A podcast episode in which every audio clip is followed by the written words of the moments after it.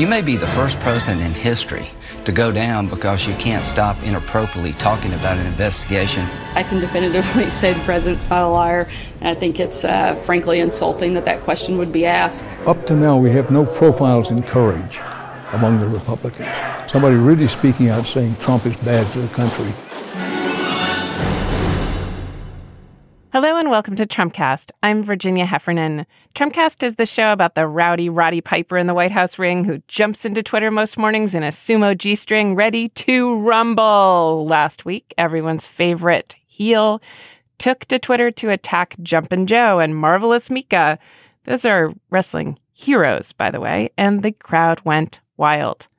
There was much analysis of Rowdy Roddy Trump's technique and, of course, shocked shockedness that he would ever stoop so low as to criticize anyone's sanity, intelligence, or appearance. Can you imagine? But did that tweet rattle anyone but the Twittering classes? My guest today to discuss how Capitol Hill responds to our radioactive sumo president is Ashley Parker of the Washington Post. She's been watching the mysterious Republicans for signs that they're getting disgusted with this president, or maybe they're playing it cool, biding their time, freaking out, or, or just putting heavy makeup on their hives. She's a Pence watcher like I am, and even has some thoughts on whether the vice president might be brooding about what's next for him if if the president gets if well just if. We'll be back with Ashley in a minute. Joining me on the line is Ashley Parker. Ashley is a White House reporter for the Washington Post. She appeared in one of my very, very favorite memes responding to Sean Spicer's weird mangling of a story about the Holocaust, of all things. You got to check that GIF out. For now, welcome, Ashley.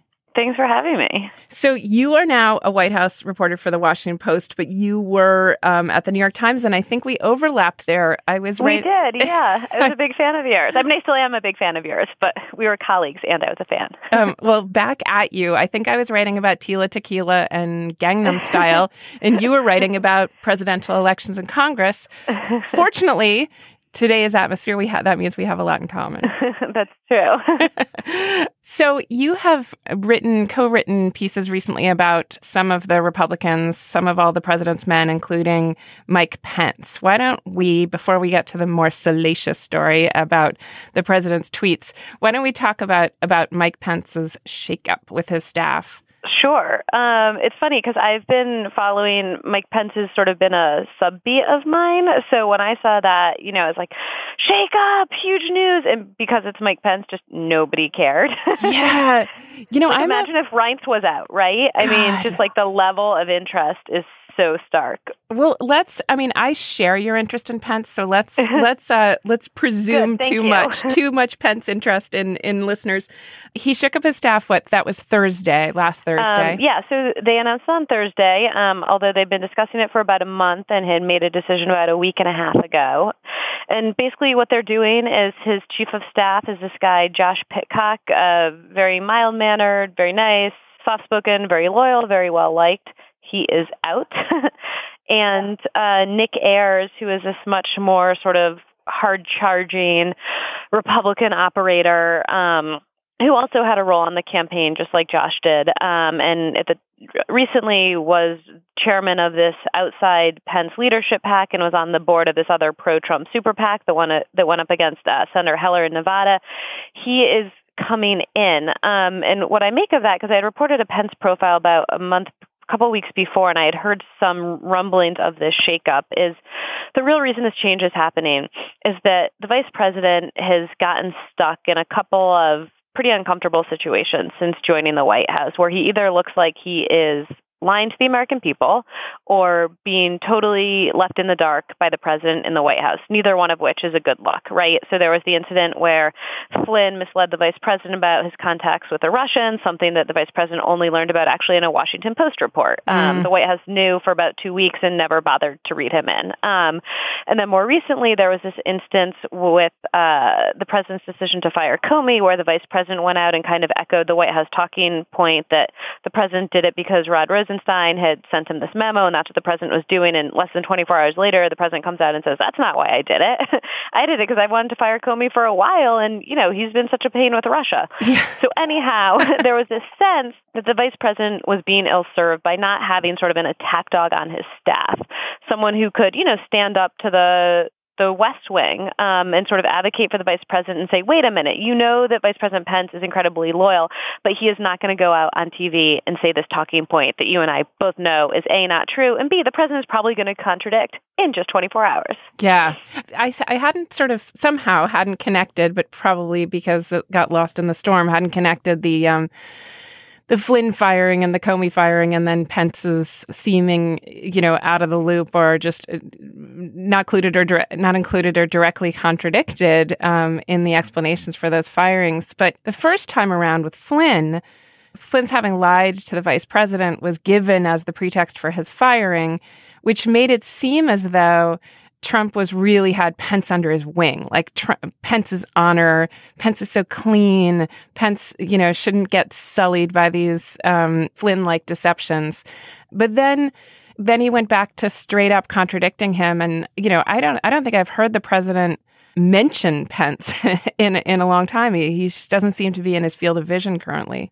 Well, I mean, I, I think it's here's the thing. It's yeah. a nuanced relationship in that one thing that seems clear is that like the president does trust the vice president, which is tough to do. It it is hard to start from basically zero. You know, when he came on as the number two pick during the campaign, and earn the president's trust, and he's done that with sort of basic, just like pure deferential, over the top loyalty. Mm-hmm. Um, and, and deference. So there is there is sort of like a warm relationship between them. I've heard that from both sides, and I, mm. I believe it to be true. Mm-hmm. Um, the president likes that Pence is not only not going to leak; he's one of the few power centers in the White House that doesn't leak. But he also likes that Pence is not going to take credit for anything the president does, and Pence is even really going to take credit for anything Pence does. Um, so he likes all of that. But he's you know, so it's a warm relationship. It is never going to be this super close broy relationship in part because you know one thing that that makes the president respect you and treat you like a peer is money right like mm. he respects people who are as wealthy or wealthier than he is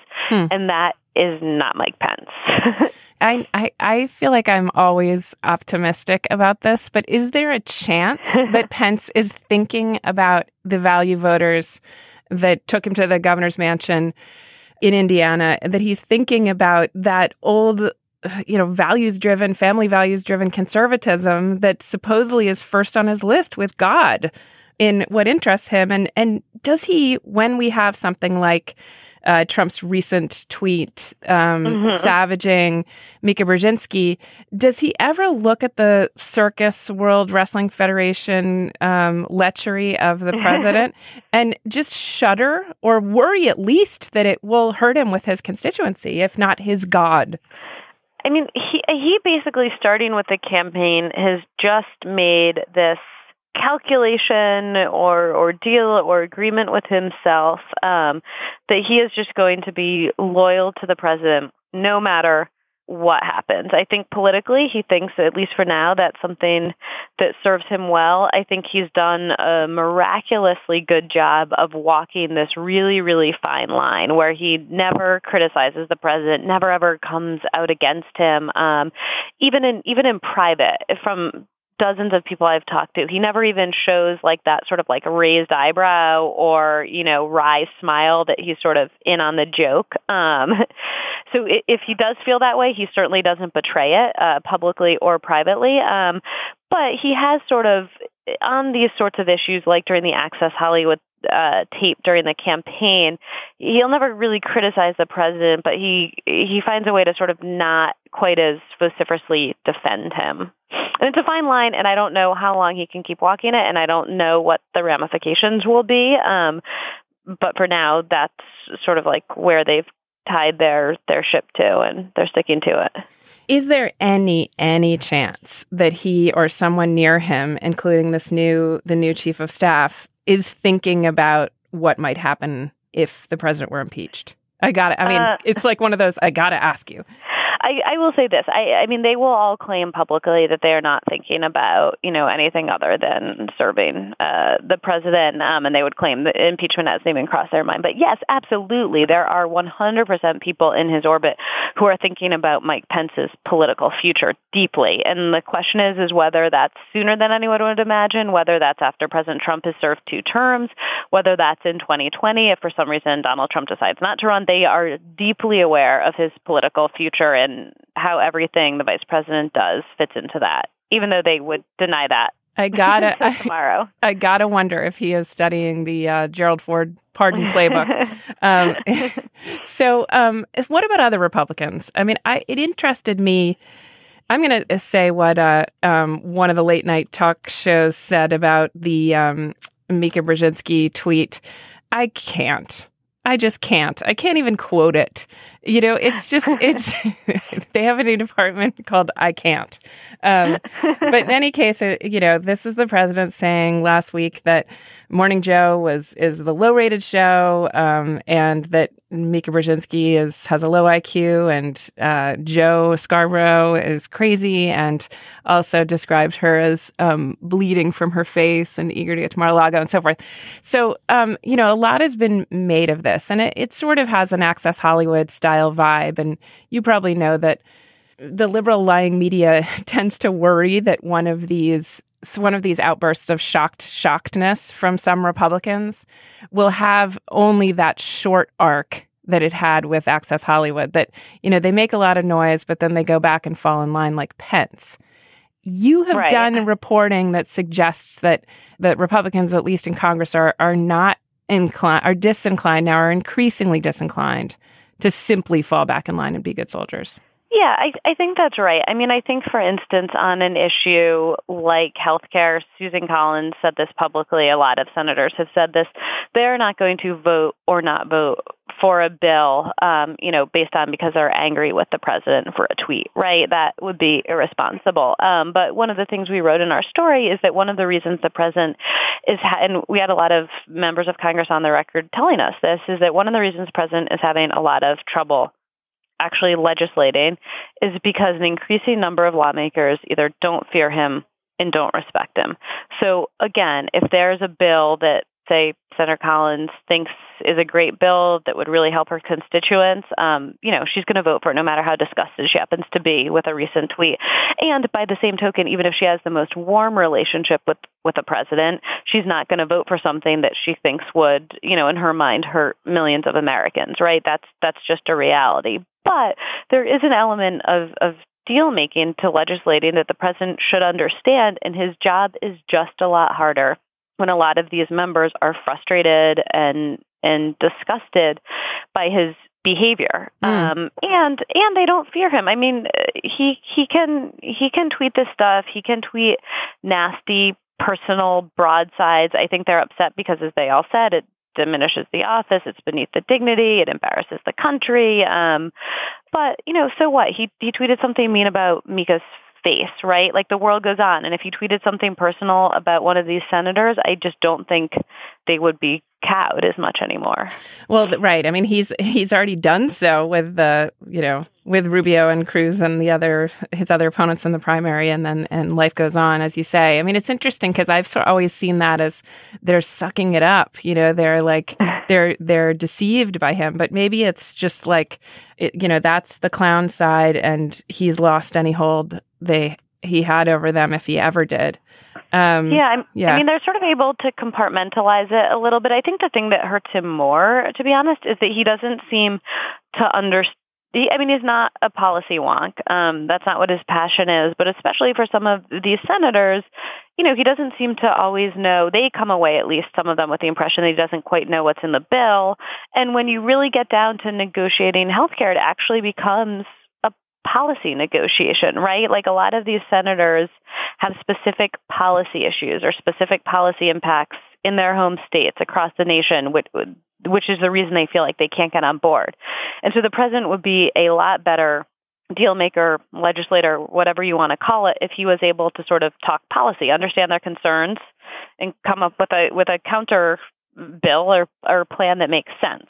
Yeah, the the show the route the showbiz and the World Wrestling Federation language doesn't seem to work so well sometimes with uh, with either you know more um, staid senators who you know pride themselves on a certain regal detachment, or with some like rough and tumble alpha male congressmen, including you have this great moment in the in the uh, Washington Post piece last week about Joe Barton, um, who, um, yep. yeah, who. So this is the Republican um, congressman from Texas, and he was what approached by Steve Bannon, or at least he heard Steve Bannon sort of, you know, try to try to bully bully Congress into, um, or the Freedom Caucus members into right. Um, voting for the the healthcare legislation. Right, and he has sort of responded, you know, nobody tells me what to do except my daddy, and even he doesn't tell me what to do. Um, and if even even if we're just going back to the first time healthcare came up in the House and, and failed, one of I don't know if it would be an irony, but one thing that was kind of interesting was like a lot of these Freedom Caucus members loved the president, right? Like they they liked him, they thought he was a cool guy, they loved spending time with him. They would have loved nothing more for him to campaign in their district. But at the end of the day, for some of them, it again actually came back down to policy, right? That like they believed that the bill did not cut enough money um on on the healthcare front, um, and that you know premiums were still too high, and it was they love President Trump, but they still weren't going to vote for this thing as fiscal conservatives. Yeah, well, so that's something that interests me. I, if you have some, you know, people like Joe Barton and the Freedom Caucus and and um, and others sort of on the libertarian end of things, or and then you have the Pences on the values voter side. I mean, are any of them feeling, or who, let's say, are just feeling squeamish that they have like really, they're beginning to, or there are too many invitations to sell out their, you know, their core, I would say their core beliefs, but let's just be a little more cynical, their core brands, you know? Well, one group of people I can tell you who is very frustrated were sort of some of these moderate House members who, you know, are in tough districts um, and took a really tough vote to get health care across the line in the House the second time around. And then the president comes out and he you know, and he basically says the House bill was too mean, right? So every single one of those Republicans who is in a tough race, they know that the first ad that will go up against them is, you know, so and so voted for this health care bill, and even the president says it's too mean. Mm, right, and, right. And, and, and, so after that, I heard a lot of them were they sort of became, in, in the word of uh, one Republican who I was speaking with, sort of free agents. They're not going to go out and trash the president because he's popular with their base they're not going to tie themselves to him because they're in swing districts. There's a lot of people who have concerns about him, don't like him, but they sort of feel like free agents to be able to, you know, the old adage, vote their district, vote their conscience. So, what are they? The other thing is, are they taking the temperature of things every, you know, every day? And of course, I'm referring to the Mueller investigation, but are they watching any of this, the tweets? It just, it seems like Congress is, they just seem so sphinx like to me. Like, I don't know if they feel miserable the way uh, White House staffers do because the they leak much more, and you know, and we have at least in the in the more distant media, not not the you you know right up there reporting on the White House, but you know, some of us have the impression that these people are in prison and they're calling us out to like come save them, or they're like sending little smoke signals to Robert Mueller. But that's not Congress sometimes maybe I mean the way you guys represent it seems like they're up to business as usual. You know, in some On the ways. Hill? Yeah.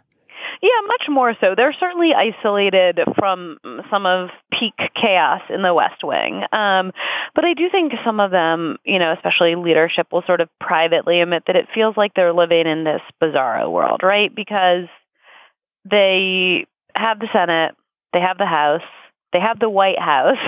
and, you know, Paul Ryan sort of thought like, all right, like now it's time to implement my agenda. This is what I ran on. And, and it turned out like, you know, the White House's attitude was like, you didn't win. Your Better Way agenda didn't win. Like, we won, and we carried a lot of you on our coattails, and we're going to do what we think is best. So all of these plans, you know, best, and, and to be clear, some of these were plans they didn't have, right? I covered the 113th Congress where what the House did was over a dozen times voted to, you know, repeal Obamacare, right? So in theory, when they suddenly had control of the White House and control of both houses, they should have actually had had a plan ready to go that their members could agree on.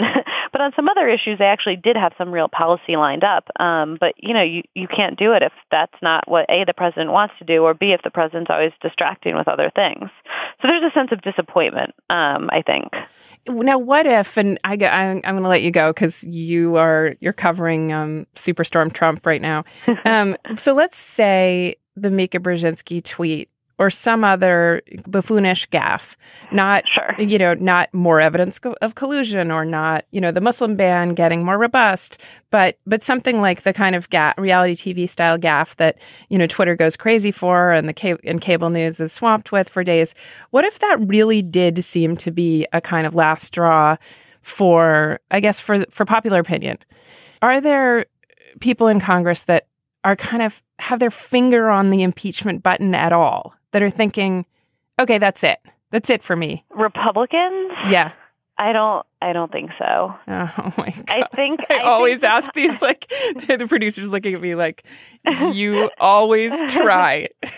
I I don't think so. I think the time to check back would be like after the midterms. If let's say they somehow lose the House or they do really poorly, um, then I think you might see opinion really shift. But I think now the attitude, for instance, in the White House, the attitude has shifted from, you know, how can we get him to stop tweeting? How can we contain him to more? It's just like, Trump's going to Trump. He's going to do what he's going to do. Like he's a 70 year old man. He's not going to change. Like they're just resigned to like dealing with it, explaining it away, handling the fallout. And I think on the Hill, there is some element of like, look, this isn't the hand we would have chosen. I mean, I spoke with one Republican senator off the record who said like, look, Trump wouldn't have been my first choice. He actually wouldn't have even been my 14th choice. But, you know, look, he, you know, this guy said he's, I believe he's better than Hillary Clinton would be, and they're sort of trying to make the best of the hand they've been dealt. Aren't we all? well, thank you very, very much for being here, Ashley. Yeah, thanks for having me on.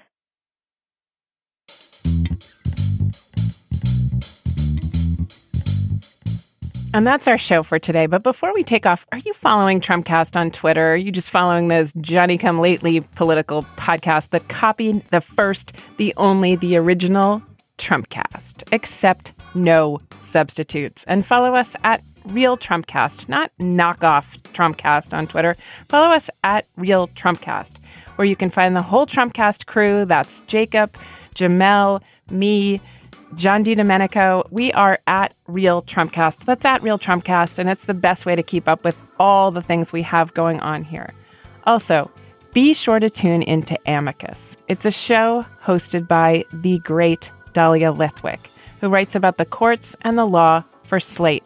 She is amazing. And for all the things you need to know about the Supreme Court, tune into Amicus. You can find it at slate.com slash amicus. That's slate.com slash amicus. Today's show was produced by Jason DeLeon, and I'm Virginia Heffernan. Thanks for listening to Trumpcast.